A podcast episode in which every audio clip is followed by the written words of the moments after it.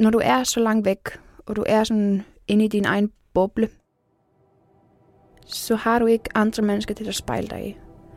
Øhm, og når du er omkring dine øh, vigtigste personer, som er din familie, så kan du sige, okay, hvad er hans, altså min eks, rigtige ansigt? Fordi han har haft mange ansigter undervejs. Og på den tidspunkt, når jeg har haft hjælp fra min psykolog, så kan I godt sige, okay, han er en helt anden menneske omkring sin familie, end han er, når han er kun med mig.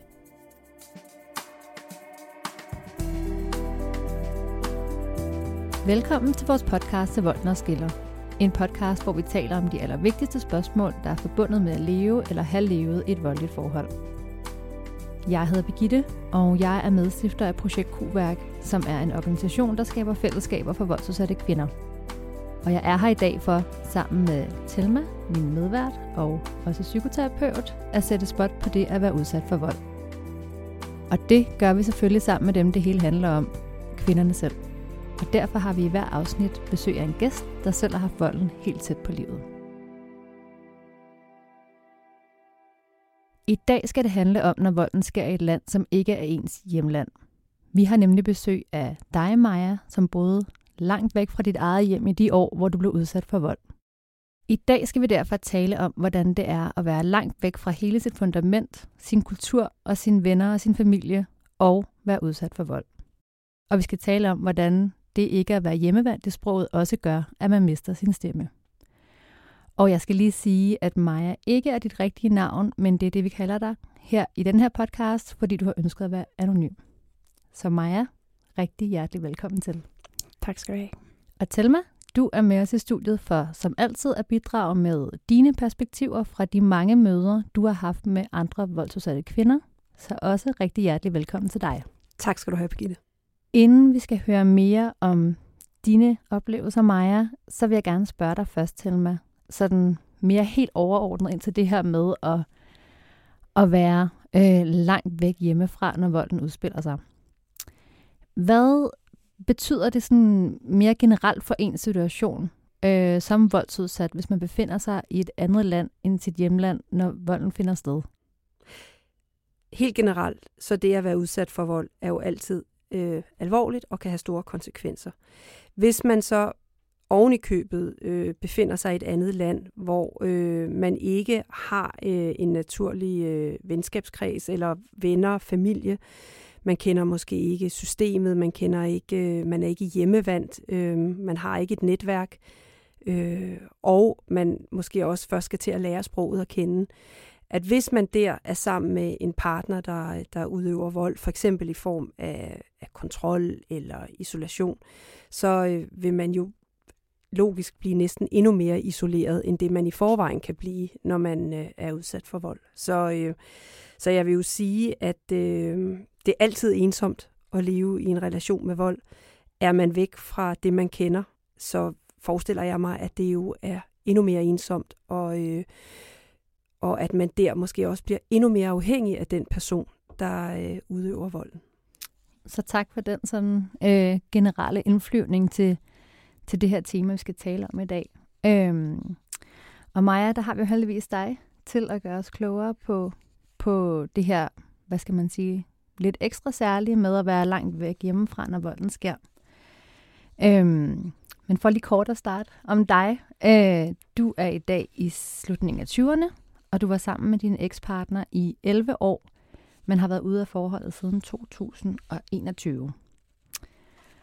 Du flytter væk fra dit hjemland øh, og ned til din eks i Danmark, fordi I pludselig skal have et barn sammen. Og, øh, og det er den her periode, vi skal zoome ind på i dag øh, og snakke om. Men, øh, men inden vi helt lander der, så vil jeg lige øh, starte med at spørge lidt ind til starten på jeres forhold. Maja, du møder din eksmand i, øh, i dit hjemland, som er et andet skandinavisk land. Øh, og det er et land, som I faktisk begge to er vokset op i. Men i modsætning til dig, så har han også familie i Danmark, og har fra barns ben været knyttet til Danmark, og har altid kunne tale flydende dansk. Og så er han på det her tidspunkt tre år ældre end dig. Du er 16, og han er 19, da I møder hinanden. Kan du fortælle lidt om den første tid, hvor I er kærester, øh, og, og hvordan jeres forhold var dengang? Ja, først og fremmest så var han meget charmerende, og han er ældre end mig, så jeg var jo kun 16, så jeg faldt meget sådan tidligt for ham.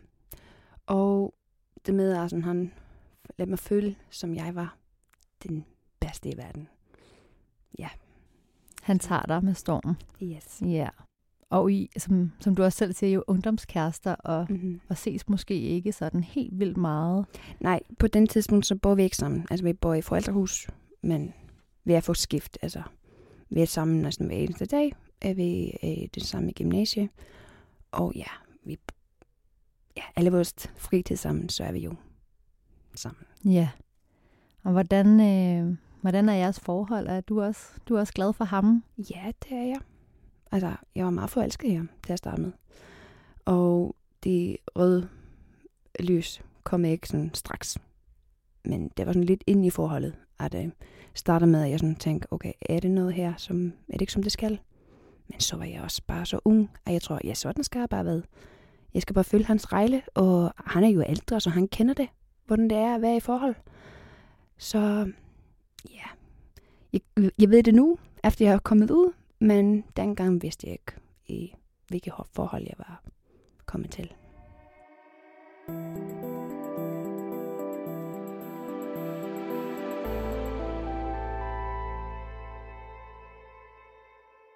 Så Maja, du lever jo på mange måder et øh, ungdomsliv i dit hjemland. Du har en kæreste, i bor hver for sig, du har en masse dejlige veninder og en familie, der er omkring dig.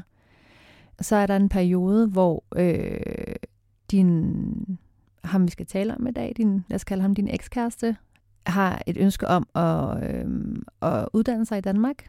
På et tidspunkt, så, så vælger han at, øh, at starte karriere i Danmark også. Det er i 2015, øh, og det er jo en, en måde virkelig at placere Danmark på landkortet i jeres forhold. Øh, fordi han vælger ligesom at, at starte, starte sin, sin karriere, få sit første job i Danmark. Og på det tidspunkt, der bor du i dit eget hjemland, og har egentlig ikke planer om at skulle andet end det. Men så sker der noget. For øhm, mens I har det her langdistanceforhold, der, der bliver du gravid. Det gør du i 2016 med jeres fælles barn. Og hvordan har du det, da du finder ud af, at, at du venter et barn øh, sammen med ham? Ja, helt masse følelser. Selvfølgelig super glad for at kunne være gravid. Men også var der noget i mig sådan, okay, vi bor ikke i det samme land. Hvad skal der så ske? Fordi jeg har jo ikke planer om at flytte. Og han har bestemt sig, at han skal være i Danmark. Så ja, jeg kan huske det dengang, og jeg fandt ud af det. Mit første sådan, var, at jeg græd helt vildt. Jeg sad på toilettet inde på badeværelset, og jeg græd og græd og græd. Det var en blanding af glæde, men det var, jeg var også super sådan ked af det. Hvad skal der så ske? Så tog jeg mig sammen, altså, og gik ind i værelset og fortalte ham nyhederne. I var sammen, da I fandt ud af det? Ja. Ja. Det var en sommer, sommerens rejsen. Og jeg nej, nu skal du tage dig sammen. Nu er du nødt til at fortælle om nyhederne. Hvorfor tror du, du, du bliver ked af det? Jeg tror, det var fordi, I vidste sådan helt ind i mig selv, at det var ikke den mand, som jeg vil være sammen med resten af mit liv.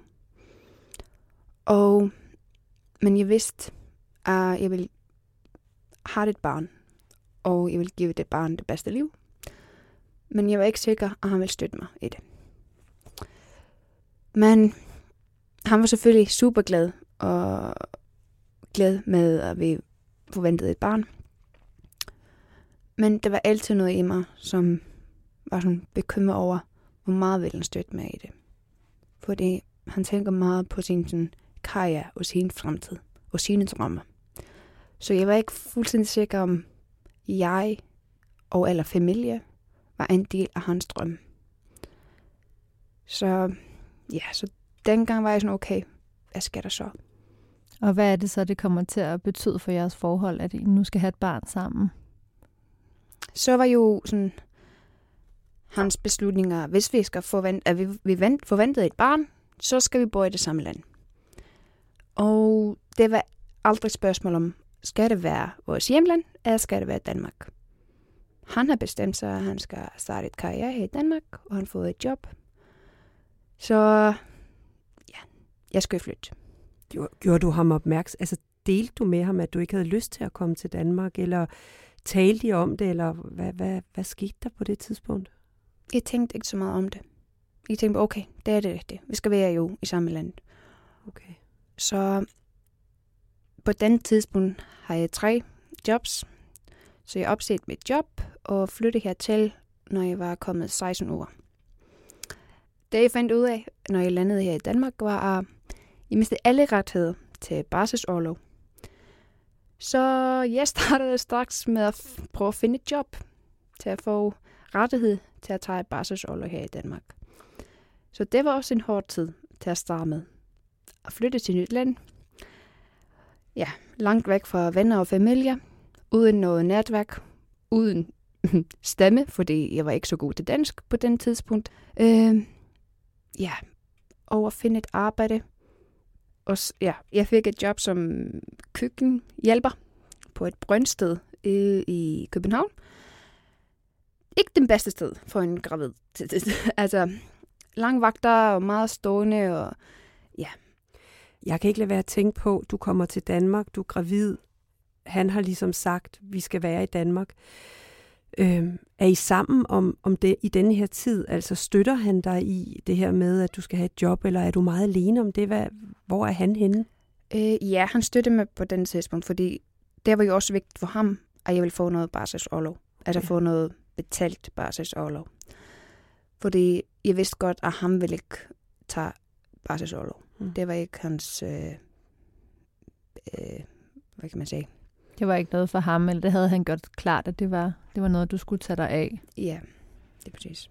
Ja, så du kæmper faktisk for at få retten til den barsel, som han forventer, du skal tage, og som du jo faktisk også har taget til Danmark for at have. Altså du mm-hmm. lyder det som om, at du er jo i Danmark på grund af ham egentlig og jeres fælles barn. Ja, og jeg kan huske det, når jeg var lang, altså når jeg var højgravid, så har vi også, altså, så tager, har jeg taget snak med ham om, jeg vil meget gerne, at vores barn vil vokse op i vores hjemland. Og opleve den kultur og være tættere på familie og venner og alle vores bekendte i, i vores hjemland. Og vi har altid haft en mundtlig aftale, at vores barn vil starte, starte i folkeskole i vores hjemland. Så vi vil få, altså han vil få en, nogle år her i Danmark, og så også den anden del af ham at vokse op i vores hjemland. Ja, vi var altid sådan enige om, at det ville være en god idé. Så det var lidt lettelse for mig at sådan høre det, okay. Så ved jeg, at det er om seks år, at jeg skal tilbage. Mm. I hvert fald. Ja. Så du føler, at jeg har lavet en handel, og at du er i Danmark den første tid af jeres barns liv. Ja. ja. Og hvordan, hvordan vil du beskrive din første tid i Danmark? Øhm, meget alene. Men øh, så var det sådan, måske to måneder ind, at efter jeg flyttede, at jeg startede i et kor, et kvindekor med kvinde fra mit hjemland. Og jeg tror, at det netværk at være sammen med 35 andre kvinder, som altså, taler det samme sprog og kommer fra det samme kultur og alt det der. Jeg tror, det her har været meget vigtigt for mig. Mm. Og nu er jeg sådan, nu blev jeg lidt sådan mm, berørende, fordi det gruppe har været sådan den, som har hjulpet mig med det allermest igennem det hele. Fordi det er det eneste netværk, som jeg har haft for starten af. Mm. Fordi jeg fik ikke lov til at finde mig i det danske samfund. Så jeg kunne være sådan knyttet til mit hjemland, eller de, som bor her i Danmark, som er fra mit, fra mit hjemland. Så ja, når du er i et andet land uden din familie, så er du faktisk nødt til at bygge, dit, bygge din egen familie, som er ud fra de venner og de, som du holder af Mm. om hverdagen. På den tidspunkt var jeg jo meget sådan beknyttet, altså knyttet til ham og hans venner, hans gamle barndomsvenner og hans familie her i Danmark. Men jeg havde ikke selv noget netværk, som var kun mit. Så ja, jeg er meget glad for, at jeg fik den netværk, inden jeg gik på barsel. Mm. Fordi ellers har jeg bare været alene hele tiden. Så Kunne, du, kunne du fortælle dem, hvad der foregik hjemme hos jer? Altså også inden I får jeres søn. Var det et rum, hvor du kunne være 100% ærlig, eller havde lyst til at være 100% ærlig? på den tidspunkt, det er sådan øvelser en gang om ugen, to og en halv time. Det var det eneste tid om ugen, så vi var fuldstændig mig selv. Mm. Men jeg var ikke klar til at sige fra. Eller, ja, jeg var super god skuespiller til at passe på. Aldrig ikke komme noget skygge på ham, eller mig, eller os som par, eller kommende forældre. Det var det største øh, sådan opgave. Jeg vil bare alt det godt. Mm. Alt skal være super godt. Ja. Så større smil og ja, bare ja. gå videre. Men så græder man i, i puden om aftenen, når ja. ingen ser. Så i starten var, var koret, lyder det som om noget, der føltes hjemligt, men de var ikke, de var ikke dine fortrolige, i hvert fald ikke endnu. Ikke til at starte med. Nej. Det var jo sådan, man var i gang med at få en tættere forhold, altså Ja. veninder. Og, Ja. Og til med, jeg får også lyst til at spørge dig, altså, ser du det, er det, er det en strategi øh, i det at udøve vold, at, at man på en eller anden måde øh, begrænser adgangen til andre mennesker? Altså, man kan sige, kontrol og isolation er jo, øh, er jo ofte set, når der, når der er, er vold, når der bliver øh, brugt vold mod en partner. Og det ser man jo rigtig mange eksempler på, hvordan øh, øh, det, jeg hæfter mig ved, som du også sagde, Maja, det er, hvis, hvis, hvis han fandt ud af, at nogen vidste, hvordan jeg har det, så vil han forhindre, at jeg så de her venner. Så det at, at for eksempel at tale dårligt om, om venner og bekendte, at øh, øh, lave regler eller forbyde øh, at se sine venner og bekendte, det er en, en, en hyppig set taktik i, eller det bliver ofte altså et eksempel på den psykiske vold. Ikke? Så, så hvis man så også oven i købet er væk fra dem, som er i ens omgangskreds, så kan det jo sådan blive endnu mere øh, sårbart i forhold til, hvis der er en holdning om, hvem jeg ser og hvem jeg ikke ser. Ikke? Og noget af det, som, som, som Maja her beskriver, det er jo blandt andet, at du er afsted to og en halv time om ugen. Siger han konkret til dig, at øh, du ikke må andet, eller hvordan kommer det til udtryk? øh, jeg tror, det var først efter, altså vores søn var født, Mm. så var jeg ved at sådan, søge om mødegruppe. Og min ønske var at gå i et dansk mødegruppe til at sådan, øve mig bedre, altså ja, og uddybe mit dansk og lære nogle danske mødre at kende. Men der synes jeg var ikke en særlig god idé. Fordi vi kan jo ikke øh, få de danske mødre til at snakke engelsk til dig. Vi kan ikke sætte dem i den situation. Mm. Øh, så ja, jeg fik ikke plads i en dansk mødegruppe. Jeg var sat i en international mødegruppe. Ja, vi mødte to eller tre gange, så splittede gruppen op. Og der var ikke noget netværk derfra. Så jeg prøvede altså at komme ind til dansk samfund og sådan prøve mig af. Altså, men jeg synes, det var ikke sådan plads til at finde noget netværk, når man er på barsel. Mm. Øh, Altså, hvis man er ikke i mødegruppe, så er det lidt svært. Mm. Altså, Hvordan rent konkret får han, får han øh, hvad skal man sige, ligesom styret dig udenom den der danske mødergruppe? han synes, det var bare ikke en god idé. Og på den tidspunkt, så var jeg sådan, ja, ja, ja, okay. Mm. Jo, det er rigtigt. Lige efter fødsel, så er man jo bare... ja, som alle møder ved. Altså, så er man ikke helt sig selv. Mm. Så det eneste, som man tænker, er arme og sove Mm. og spise. Altså, de tre ting at leve af. Så ja, ja, så jeg tænkte, okay, han har ret. Altså, sådan skal det være. Mm. Jeg skal bare, ja, lytte til ham. Jeg kommer også til at tænke på også den der første tid efter, efter fødslen, som du også er inde på nu. Hvad med sundhedsplejerske? Har, har I besøg af sådan en, og ta- taler I dansk sammen? Eller? Ja, altså, første besøg, så starter hun med at snakke engelsk. Jeg er sådan, ej, vil du være sød og snakke dansk? Fordi jeg kan godt forstå dig, men jeg kan måske- ikke så god til at svare. Så bare til at øve mig selv til at sådan, lytte til dansk, så bedte jeg ham sådan, hen om at snakke dansk. Og det var hun sød at gøre. Men øh, så nogle gange jo svarer jeg på engelsk, fordi jeg var ikke fuldstændig sikker med de danske ord. Uh, men jeg bedte hende om at give mig lov til at øve mig. Mm. Så det var sådan en lille skridt fremover. Ja. Er du selv på det her tidspunkt klar over, at, at du er et voldeligt forhold? Slet ikke. Slet ikke. Mm-mm. Nej. Så det er heller ikke noget Overhovedet ord. ikke, Nej. nej. Så det er heller ikke fordi, at hun ligesom er en ventil til det. Altså hun kommer egentlig ind og tjekker det, hun vil gøre hos alle mulige andre mødre. Mm-hmm. Ja. Ja. Hvilken betydning har det, tror du, at du ikke er hjemme under din barsel? Altså at du, du er langt væk fra familie og venner. Hvem taler du så med i løbet af sådan en barselsdag? Øhm, jeg var meget på FaceTime med min søster, øh, fordi hun var på barsel i vores hjemland.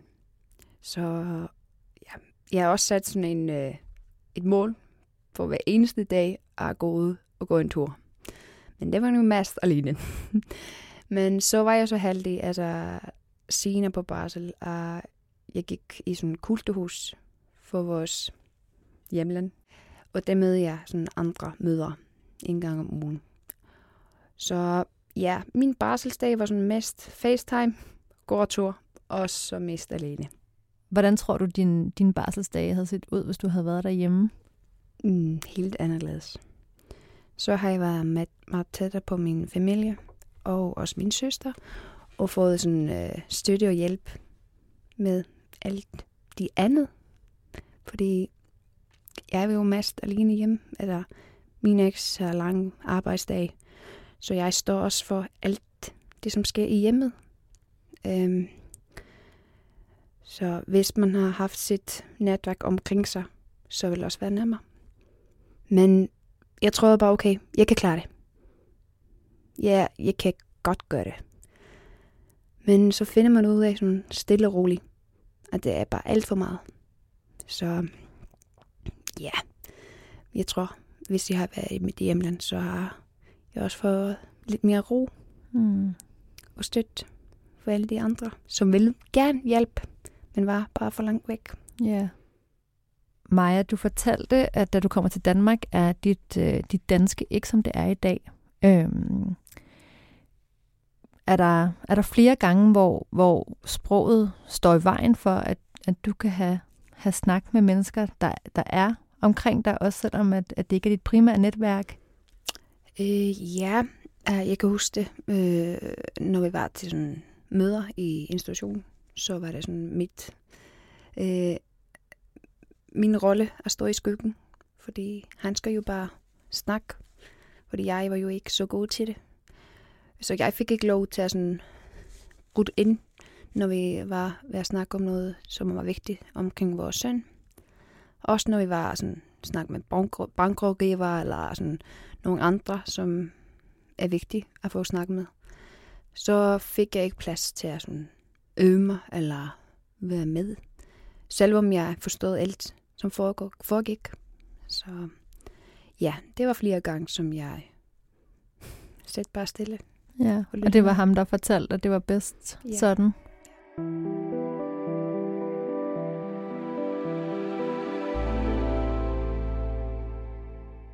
Maja, hvordan øh, ændrer jeres forhold sig efter I får et barn? En ting er, at det ændrer sig for dig, når du flytter til Danmark, men hvordan ændrer jeres forhold sig, efter I, I også bliver forældre? Altså, han tog det første uge af vores søns øh, liv på barsel, men så resten var jeg alene på barsel i 16 måneder. han arbejder lang arbejdsdag, kom hjem træt om aftenen, så det var ikke så meget sådan øh, kærestetid. Øhm, jeg sådan følte mig som en hamster i et hamsterhjul. Altså, dagen gik bare igen og igen og igen. Med rengøring, amning, øh, medlemning. Ja, og jeg føler sådan lidt som en øh, husmor for at føre det. Hmm. Og der var ikke noget hjælp at hente, lyder det som om. Nej, det var det ikke. Nej. Men jeg har ofte søgt at få hjælp. Ja. Men så var han sådan, ja, men jeg er ude og arbejde, og jeg tjener penge, og du skal jo bare være sådan glad. Og ja, jeg har Ja. jo styr på det økonomiske. Også det med, altså, han har ofte sagt til mig, du skal være lykkelig, og jeg er sammen med dig. Øh, jeg fik den følelse, at jeg var værdiløs. Jeg skal være held, altså lykkelig, og han er sammen med mig. Hmm. Og den følelse, okay, jeg skal bare følge alle hans rejle, gøre alt som, alle opgaverne, så bliver alt godt. Men selvfølgelig var jeg sådan, jeg vil meget gerne, at det familieliv fungerer. Mm. Jeg vil det bedste for mit barn. Og det var ofte simpelthen det er sådan, fremst i mine, sådan, mine tanker. Mit barn skal have det godt. Jeg har ikke tænkt så meget over mig selv. Mit barn skal have det godt. Så ja, men I vidste ikke, at jeg var i voldelige forhold i dengang. Jeg tror bare, ej, det er bare en svær periode. Men svær perioden gik ikke. Det var bare, Det blev ved. ja. Ja. ja, fordi som du siger, det blev ved, og det bliver også ved, som du har fortalt det, efter, efter barslen. Mm-hmm. Øh, ja, søn kommer i vuggestue på et tidspunkt. Mm-hmm. Ja. Og øh, kan du beskrive den periode? Hvad, hvad sker der der? Ja, efter mit barsel, så tog jeg et uddannelse. Så han startede i og jeg startede læs, og ja, så jeg var sådan kommet ud, altså ud i verden for første gang. Sådan. Så det var også svært periode. Altså, under mit uddannelse var jeg nødt til at have et fuldtidsarbejde ved siden af mit studie. Øh, så jeg var på fuldtidsjob, jeg var i skole, jeg var mor, og ja, havde de opgaver derhjemme. Så ja, det var svært. At sådan har sindssygt mange bolde i luftet, og pas, at ingen falder på jorden. Så ja, det var en hård periode. Det var en til hård periode. Ja. ja. Og i 2020 er det som om, at der er noget, nok primært inde i dig, der ændrer sig. Øhm, du har på et tidspunkt beskrevet, at det er som om, du ser ham, og det han siger til dig er et nyt lys. Øhm, kan du sætte ord på, hvad det er, det, hvad det er der ændrer sig? Ja, altså i august 2020, så tror jeg, at jeg var ved at gå ned med stress. På den tidspunkt var jeg på fuldtidsjob. Øh, jeg var ved at skrive mit fagprøve færdig. Øh, ja, så jeg troede bare, ja, jeg er ved at gå ned med stress. Så jeg søgte om at gå til øh, psykologsamtaler for første gang i mit liv. Omkring stressen. Ja. Ja. fordi jeg troede, det var skyldig. Jeg fandt en fa- fantastisk øh, psykolog, som øh, snakker mit hjemlandssprog, øh, mit modermål. Øh, så og jeg gik til samtale i august 2020, øh, og jeg tror, det var i det tredje samtale, som jeg var til hende, som hun gik sådan, læste mig som en åben bog, og hun kiggede direkt ind i mit øje, mine øjne og sagde, du er ikke den, som skal sidde her foran mig. Det er din partner. Og jeg tror, det var sådan en, det var første gang i, ja, ni år, som jeg var sådan, okay, det er ikke noget galt med mig. Fordi jeg har i lang periode sådan søgt øh, altså, at tage snak med min eks, om man nu skal vi til sådan parterapi. Vi skal søge noget hjælp. Vi skal bygge et godt forhold. Vi skal gøre noget sammen. Vi skal finde ud af det. Hvad er det, som er, og vi kan ikke være bare som en almindelig par. Men hans svar var altid, nej, nej, nej. Du skal bare søge hjælp. Det er noget med dig. Du skal finde ud af det, inden vi tager på noget parterapi sammen. Det har jeg gjort. Mm. Det var i mit tredje samtale, som hun sagde, nej, Maja, din partner skal være her til at søge hjælp. Det er ikke noget galt med dig. Men hvis du er kommet her, så skal vi finde ud af det, hvad vi kan gøre ved det. Mm. Og det var dengang, som ja, mit selvværd øh, var helt i bunden.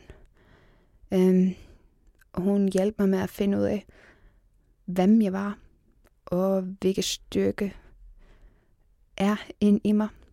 Fordi på den tidspunkt, synes jeg, jeg var helt værdiløs. Mm. Så hun hjalp mig med sådan at sætte grænser, og sådan stille og roligt bygge en væg, til at sådan, ja, finde ud af, hvad ville der så ske, hvis jeg vil stille ham grænser? Hvad vil han så finde på? Så sådan stille og roligt fra august til øh, ja, midt marts 21, så var jeg næsten til en, altså en ugenlig samtale til hende. Og hun sætter også mange opgaver, sådan, som jeg skal løse. Så det var en sindssygt hård periode. Også at vide på den tidspunkt, i hvilke forhold jeg har levet ved i så mange år. Men stadigvæk kan jeg ikke sige noget.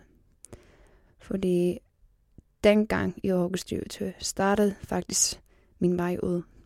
Inden jeg vidste, Mm. hvornår jeg skulle væk. Jeg skal bare forberede, øh, forberede mig nok til at få styrken til at tage skridten og gå. Så ja, allerede i 2020, så som I ser, så satte jeg sådan masken på og var en helt anden Maja, mm. end jeg var før. Det var sindssygt svært at sætte grænser, men sådan stille og roligt tror jeg sådan en lille skridt fremover ved eneste uge. Det er sådan finde styrken i, okay, jeg kan sætte grænser her, okay, hvordan reagerer han på det. Så ja, det var sindssygt hårdt periode. Også det med at vide, okay, alt som jeg har oplevet sidste par år, er ikke min skyld. Det var sådan sådan, og sindssygt opfyldelse af sådan, okay, det det er faktisk, det findes år på de her ting.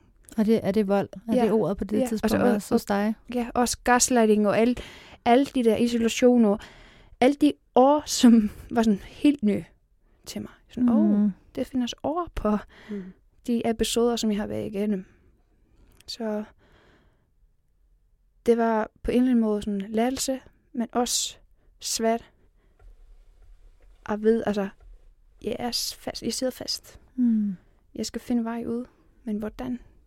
Er hun den eneste i Danmark, der, der ved, hvad der foregår hjemme hos jer? Ja, på den tidspunkt. Ja. Hun er det eneste, som jeg har fortalt min historie. ja. Er der nogen i dit hjemland, der, der ved noget af det her på det tidspunkt? Nej. Så det er mellem dig og hende? Ja. ja. Du siger, at I er begyndt at træne og sætte nogle grænser. Kan du bare lige komme med nogle enkle få eksempler på, hvad, hvad det kunne være for eksempel? Det med at styrken at sige nej, Mm. eller måske ikke gøre, altså rengøre tøjet, altså gøre hans tøj rent. Mm. Øh, måske har spist aftensmad, inden han kommer hjem fra arbejde. Og maden står ikke sådan klar på bordet, når han Mm. kommer hjem. Ja, meget sådan enkel, simpel, lille sådan grænser. Og han kan ikke altid sådan, ja, forventet, at alt skal være, som han plejer at have det. Hvordan var det for dig at sætte de grænser? Sindssygt svært. Ja. Men også på en eller anden måde sådan, lidt sådan, okay, du kan godt. Mm. Mm. Maja, tror Ja. du, det gør en forskel egentlig, at din psykolog taler dit modersmål? Ja. Ja. det så kan man sådan tage flyvende. Altså, Mm. ja, åben og Ja. ærlig. Så der var et rum i Danmark, hvor Mm. dit modersmål kunne Ja. fylde, og du kunne faktisk fortælle frit for leveren, hvad det var, der foregik. Ja. ja.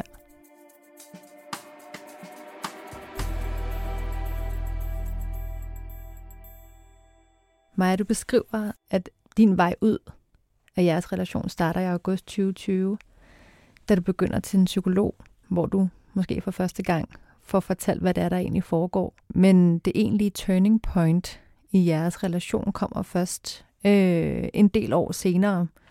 Og, og det sker faktisk, da I er på besøg hjemme i, i jeres fælles hjemland, altså der, hvor I begge to er vokset op. Har du lyst til at fortælle om, om hvad det turning point er, og hvorfor det bliver et turning point? Øh, ja, det var i omkring påsken 21. Vi var hele familien i vores hjemland øh, til at besøge øh, familien. Også på den tidspunkt har vi også øh, fejret vores 10-års kærestedag. Så vi gik ud til at spise og har en hyggelig aften til at fejre vores kærlighed. Alt var godt, så på vej hjem, så starter han med at sådan, ja, spørge mig meget ind til en af mine øh, mindelige ven.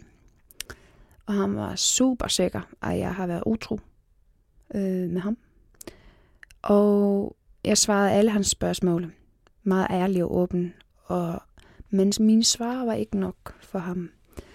Øhm, og på den tidspunkt overvejede jeg sådan, skal jeg, skal, skal jeg sådan sige noget andet, bare til at få ham til at stoppe? Så den gider ikke mere. Øh, lige inden vi kom hjem, altså vi gik hjem fra øh, Central hjem til mine svigerforældre. Og lige nu er I stået uden for deres lejlighed, så har han ikke fået svar nok til sine spørgsmål. Så har han bestemt, at vi skal tage en ekstra tur. Så vi er gået sådan lidt i området, og han stiller mig mange spørgsmål. Og siger mange gange, hvor dum jeg er, og sådan, jeg lyver, og jeg sådan, ja, alt det, som jeg sådan, men hvorfor bruger du den dag og til at sådan spørge mig ind til det her? Hvorfor er vi ikke at fejre os og vores kærlighed? Hvorfor bruge tiden til det her? Jeg skal have lov til at spørge dig, sådan, hvornår jeg vil. Jeg er sådan, ja, selvfølgelig. Men skal vi ikke gøre det en anden dag? Jeg har været meget åben og ærlig ved dig, og jeg svarer alle dine spørgsmål. Men jeg kan godt se, at mine svar er ikke nok. Han var super sur på mig, og sådan, så gik vi ind i lejligheden. Og lige når vi sådan tager skridtet ud af elevatoren, så var som han har sat sin maske på. Og sådan fortæller sine forældre, hvor maden var god, og hvor det var hyggelig aften, og bare alt var super godt. Men sådan jeg var ved at græde, fordi jeg har det slet ikke godt. Og, men jeg prøvede med at bare sådan, at smile og være den skuespiller, som jeg var vant til. Øh, tidligere om aftenen har vi jo snakket om, ej, det ville jo være hyggeligt at fejre det også, når vi er hjemme. Så planen var, at vi skal jo sove sammen. Men på den tidspunkt har jeg slet ikke lyst. Øhm, så lige efter, at vi har sagt godnat, så gik jeg ind i værelset. Så var masken af igen. Og fordi vi har snakket om det tidligere, så var det bestemt, at det skal være sådan, mm. han vil. I skulle have sex. Ja. Så jeg havde ikke lyst, men han fik lov til at gøre alt, som han vil. Og så faldt han i søvn bagefter, og jeg lå der i seng. Og det første, som jeg tænkte, var, nu skal jeg væk. Fordi det var ikke første eller anden gang, det har været sådan her. Hun er gået over alle mine grænser. Og jeg vidste på den tidspunkt, som jeg har sagt før, jeg var altid sådan mig og mor, end ikke mig selv. Dengang tænkte jeg på min søn. ikke, ikke sådan lidt vokset op i det miljø. Og jeg skal ja, få altså, bygge et bedre liv for ham.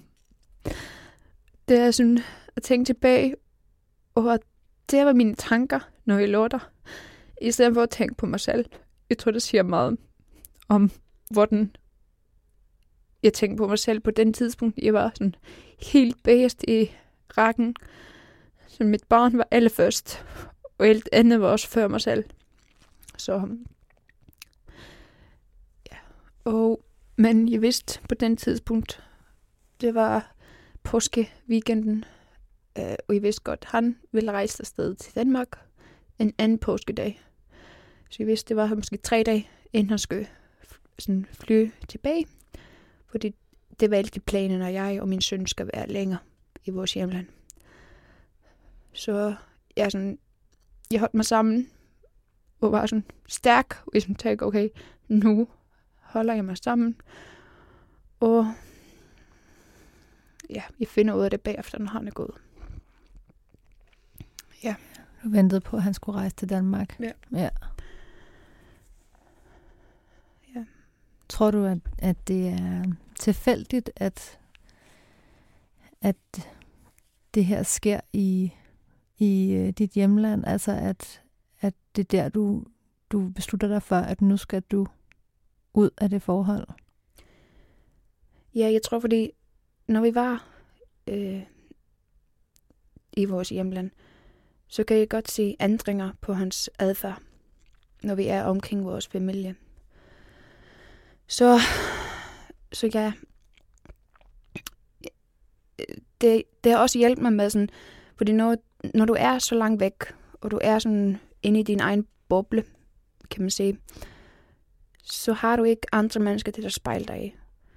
Øhm, og når du er omkring dine øh, vigtigste personer, som er din familie, så kan du sige, okay, hvad er hans, altså min eks, rigtige ansigt? Fordi han har haft mange ansigter undervejs. Og på denne tidspunkt, når jeg har haft hjælp fra min psykolog, så kan jeg godt sige, okay, han er en helt anden menneske omkring sin familie, end han er, når han er kun med mig. Mm. Så det var også en sådan, åbne mine øjne for, okay, nu er det noget, som jeg skal gøre. Så ja, jeg tror, det har hjulpet meget, at jeg var omkring min familie, familie på den tidspunkt. Ja. Ja. Selma, hvad, hvad tænker du om det her med det sidste skub til at komme ud? Skal der en sikker havn til? Ja, altså, det, det er jo for det første så utroligt, altså, øh, bare det, du fortæller, og, og, øh, og, øh, og berørende samtidig om, at det her med, at du møder den her psykolog, og altså, hvor er det godt at høre, at hun meget hurtigt gennemskuer, hvad det er, du er i. Og hun støtter dig i faktisk, at det lyder til det der, du første gang opdager, at øh, det, jeg er i, er faktisk øh, vold. Øh, og øh, jeg bliver gaslightet, manipuleret med, kontrolleret og isoleret. Der kommer et sprog for det, siger du. Øh, så der er noget inde i dig, der begynder også at forstå, hvad det egentlig er, du er i. Øhm, og så til det, du spørger om, Begitte, det er, at øh, altså, når vi er isoleret, så har vi jo ikke nogen at spejle os i. Når vi er meget isoleret, øh, så, spejler, så kan du spejle dig i ham, der egentlig isolerer dig, øh, og hans virkelighed bliver til din virkelighed på en måde.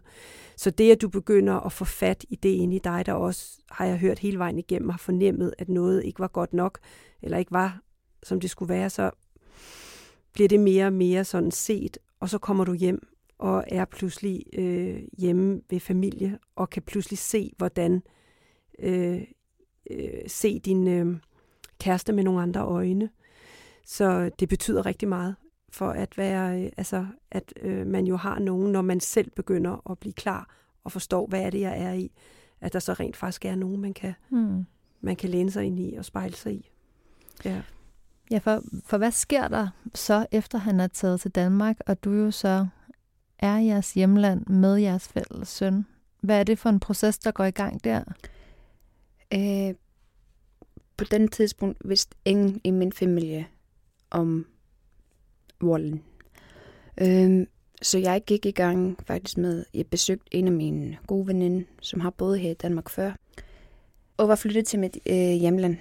Øh, hun har faktisk selv været udsat for vold i sit tidligere forhold. Øh, så jeg tror, jeg var sådan tryg ved at spørge hende om hjælp eller råd, rådgivning. Øh, og vi har faktisk øh, søn i sådan, samme alder, og de er gode venner. Så jeg, jeg var hos hende øh, til et besøg, og jeg var i gang med at sådan, spørge hende, okay, jeg tror måske, at jeg er i, jeg fik ikke er færdiggjort min sætning, fordi hun kiggede på mig og sagde, jeg ved godt, hvor du er i gang med at se. Jeg har set det før. Men jeg har ventet på, at du selv kommer til mig. Så hun straks øh, altså, giver mig kontakten altså, til at søgt øh, krisecentret i mit hjemland. Øh, og jeg fik sådan samtaler øh, med dem og den rådgivning undervejs. Øh, så det er kommet meget hurtigt i gang, altså at hjælpe mig med at finde en vej, øh, en rigtig vej, fordi jeg vidste godt, at jeg kunne ikke være helt, altså forlænget i mit hjemland. Jeg skulle hjem på et eller andet tidspunkt. Øh, på den tidspunkt, øh, der var jo midt i corona, så var jeg sådan ledig, altså jeg havde mistet mit arbejde, så jeg var ved at søge jobs øh, via nettet. Øh, så min kan man sige, undskyldning for, at jeg forlængede mit øh, rejse øh, i mit hjemland, var, at jeg ville meget være, tættere på min familie. Det var lang tid siden, jeg har været hjemme, og jeg kunne jo godt søge jobs via nettet. Så ja, det, det var så, jeg gik til samtaler, og også taget sådan psykologsamtaler via nettet. Med din, øh, med din psykolog i Danmark? Med, ja, ja, min psykolog i Danmark. Øh, og stadigvæk, altså på den tidspunkt, har jeg ikke fortalt mine forældre eller min søster. Så jeg holdt det meget sådan beskyttet. Øh, men så var det sådan dagen, inden jeg skulle rejse hjem til Danmark. Øh, min far var sådan, ja, Maja, nu skal du sådan pakke din taske, og sådan, du skal jo rejse lige om lidt, og da, da, da. Og det var det var også en sådan episode af sådan, I fælles helt sammen. Det eneste, som jeg har fået sagt til min far, var, jeg er sådan, jeg gider ikke gå hjem. Jeg er bange for at tage hjem. Og så fik jeg ikke sagt noget mere. Altså, jeg bare faldt fuldstændig sammen i min far arme som en, ja, på den tidspunkt faldt jeg bare som en femårig igen i min far arme. Og min far sagde, okay, du får længere dit rejse, vi finder ud af det. Øh, det var første gang, jeg åbnede mig op med mine forældre og fortalte dem hele historien om de sidste par måneder, eller som jeg har været i gang med forløbet med min psykolog og hjælpen, som jeg har søgt på krisecentret i mit hjemland. Og så alt gik stærkt, og så, det er så sindssygt, når man står i den situation. Man føler sig altid sådan alene i verden. Og man tror ikke på, at folk vil lytte eller tro på mig. Jeg tro, ja. Så man på den tidspunkt, så var alle klar til at hjælpe. Men når du har levet i sådan en forhold, at du føler dig værdiløs, du er ingen værd, altså, der er ikke noget i dig, som folk søger. Så tror du, okay, jeg er bare som en skrald. Så, men at opdage dig at din familie, er det altid. Det var en sådan på en eller anden måde underlig god følelse. Mm. Um, I som jeg, altså, jeg står alene, men jeg er ikke alene, når min familie er til stede. Men fordi jeg har følt altså, alene, når jeg var her i Danmark i så lang tid. Så jeg har forlænget mit, øh, rejse i mit hjemland i tre år til at finde ud af, hvad er det bedste vej ud. Så hvad, hvad beslutter du så, der skal ske? Jeg fik meget vejledning fra de personer, som jeg snakkede med i krisecentret, mm. og også med støtte fra min psykolog i Danmark. Øhm, det giver mig meget sådan valg. Hvad vil du egentlig? Øhm, og det alle har sagt, du er dem, altså, du skal tage beslutning, hvad næste skridt er. Men alle de, som jeg snakkede med i krisecentret, var, øh, at de ville ikke sendte mig afsted til Danmark, uden at have noget plan. Fordi når du starter at sætte grænser, og så finder, ja, finder de andre veje, altså møder til at sådan, åh, Plan, plante ja. og kontrollere noget, ja. Ja, så det var jo min beslutning, om skal jeg tage hjem, eller skal jeg væk. Men jeg var nødt til at tage til Danmark igen, fordi vores fællesson er jo født i Danmark, og han har altid her i Danmark. Mm. Så jeg besluttede mig for at kontakte øh, krisecenteret her i Danmark til at få vejledning om, hvordan virker det. Altså, jeg skal flyve hjem til Danmark, men skal jeg så komme direkte til, til jer, eller hvordan skal det være? Det var i maj øh, 21, som jeg kontaktede krisecenter her i Danmark. Og på den tidspunkt, så bor jeg i Københavns område. Og når jeg kontaktede krisecenter, var det alle krisecentret på København område optaget. Altså, der var ikke eneste plads ledig. Så jeg fik at vide, at det var lidt sådan ude, ude fra København.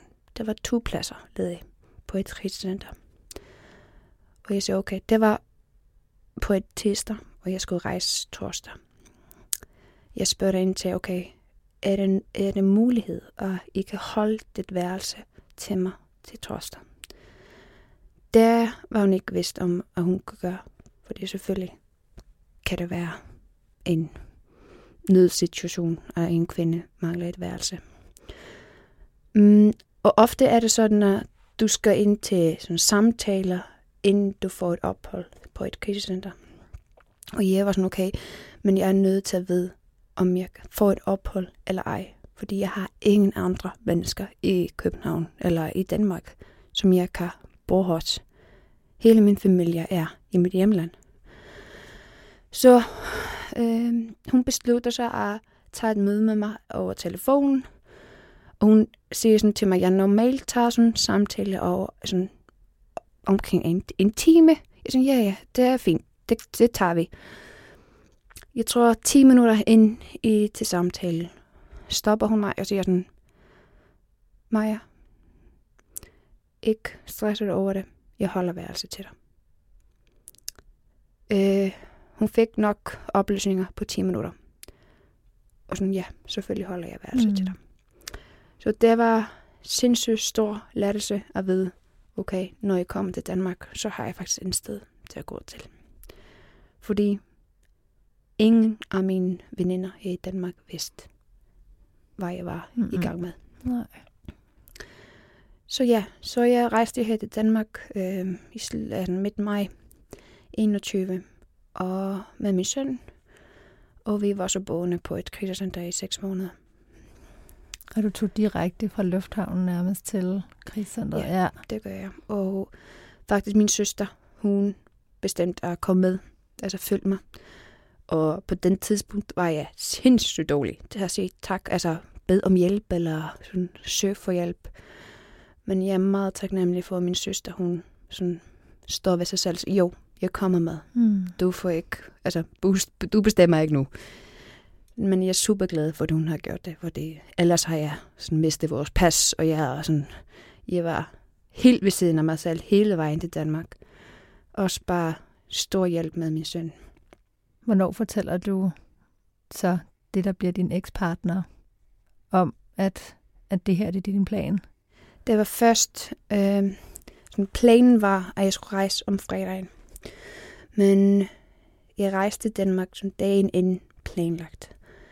Det var, altså min mening var, at jeg ville ikke sætte min, mit barn i den situation at se sin far i lufthavnen og ikke få lov til at snakke med ham eller uh, kramme ham eller sådan, ja.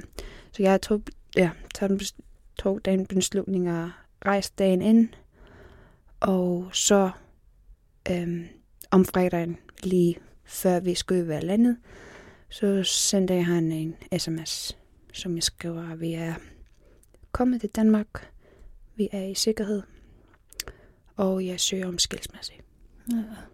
Og så startede en ny måde at være i Danmark på, hvor du var der. Hvor du var i Danmark på grund af din søn. Ja. Men I startede jeres liv på mm-hmm. et Mhm. krisecenter. Ja. Ja. Maja, kan du, kan du sige noget om sådan helt generelt, hvad det har betydet for dig, at volden fandt sted i et andet land end dit hjemland? Øhm, jeg tror, hvis volden har sket i mit hjemland, så har jeg været måske tidligere opdateret, Mm. og jeg var i det. Men når jeg var her, så var det, som Talma har sagt før, jeg har ingen til at spejle i. Det var kun ham. Så ja, jeg tror, det har været sådan forskellen. At hvis, jeg, hvis det har været mit hjemland, så har jeg opdateret det før. Der havde været andre stemmer Ja. end hans. Ja. Og andre øjne, som Mhm. kiggede med. Mm. Og du ville måske have været lidt mindre isoleret. Mhm. Maja, tusind tak, fordi du vil deltage i dag. Ikke kun med at, at fortælle din historie, men også for at være med til at sætte, sætte ord på den her ret særlige situation, det er at være udsat for vold. Meget langt væk øh, fra det, man kalder et hjem. Jeg tænker, at mange vil kunne relatere til det, øh, hvad end det er, fordi de befinder sig i et, et andet land, eller bare fordi de er langt væk fra deres familie og venner. Eller måske fordi de på, på alle mulige andre måder føler sig på udebanen, og det gør det sværere at række ud.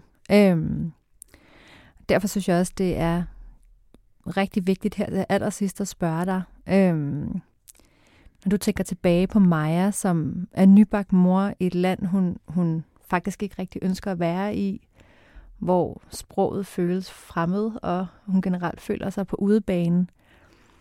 Er der, er der et råd eller en kærlig kommentar, du gerne vil give hende, hvis du kunne gå tilbage i tiden? Øhm, jeg tror, det er meget vigtigt at lytte til din mavefornemmelse. Selvom dit hjerte og dit hoved vil gerne sådan trække dig frem. Øhm, tag dig en tid og stop og lyt til, hvad din krop siger. Fordi vores krop er utrolig fantastisk. Jeg fortæller os, når noget er galt. Men jeg tror, jeg har i alt for lang tid sådan bare sysset altså på og ikke lytte til. Så også det med, altså, der er altid nogen, som tror, altså, som vil lytte til dig og tro på din historie og alt, som du har været igennem. Og du er ikke alene.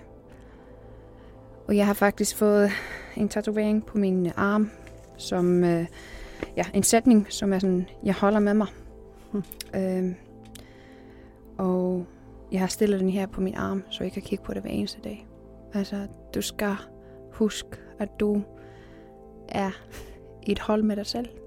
Du skal stole på din sådan styrkhed, altså dine kræfter, og ja, husk, at du er noget værd.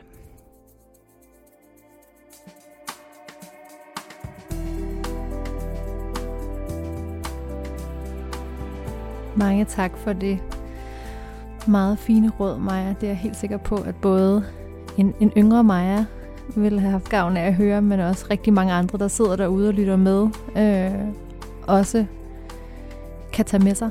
Så tusind tak for det, og, øh, og selvfølgelig også tak, fordi du kom og brugte tid med os i dag her i studiet. Selv tak. Og mange tak til dig, Telma, for igen at være med her i studiet. Tak.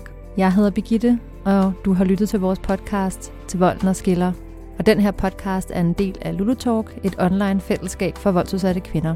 Her kan du få viden, inspiration og møde andre kvinder, der også har haft volden tæt på. Og du finder os på lulutalk.dk.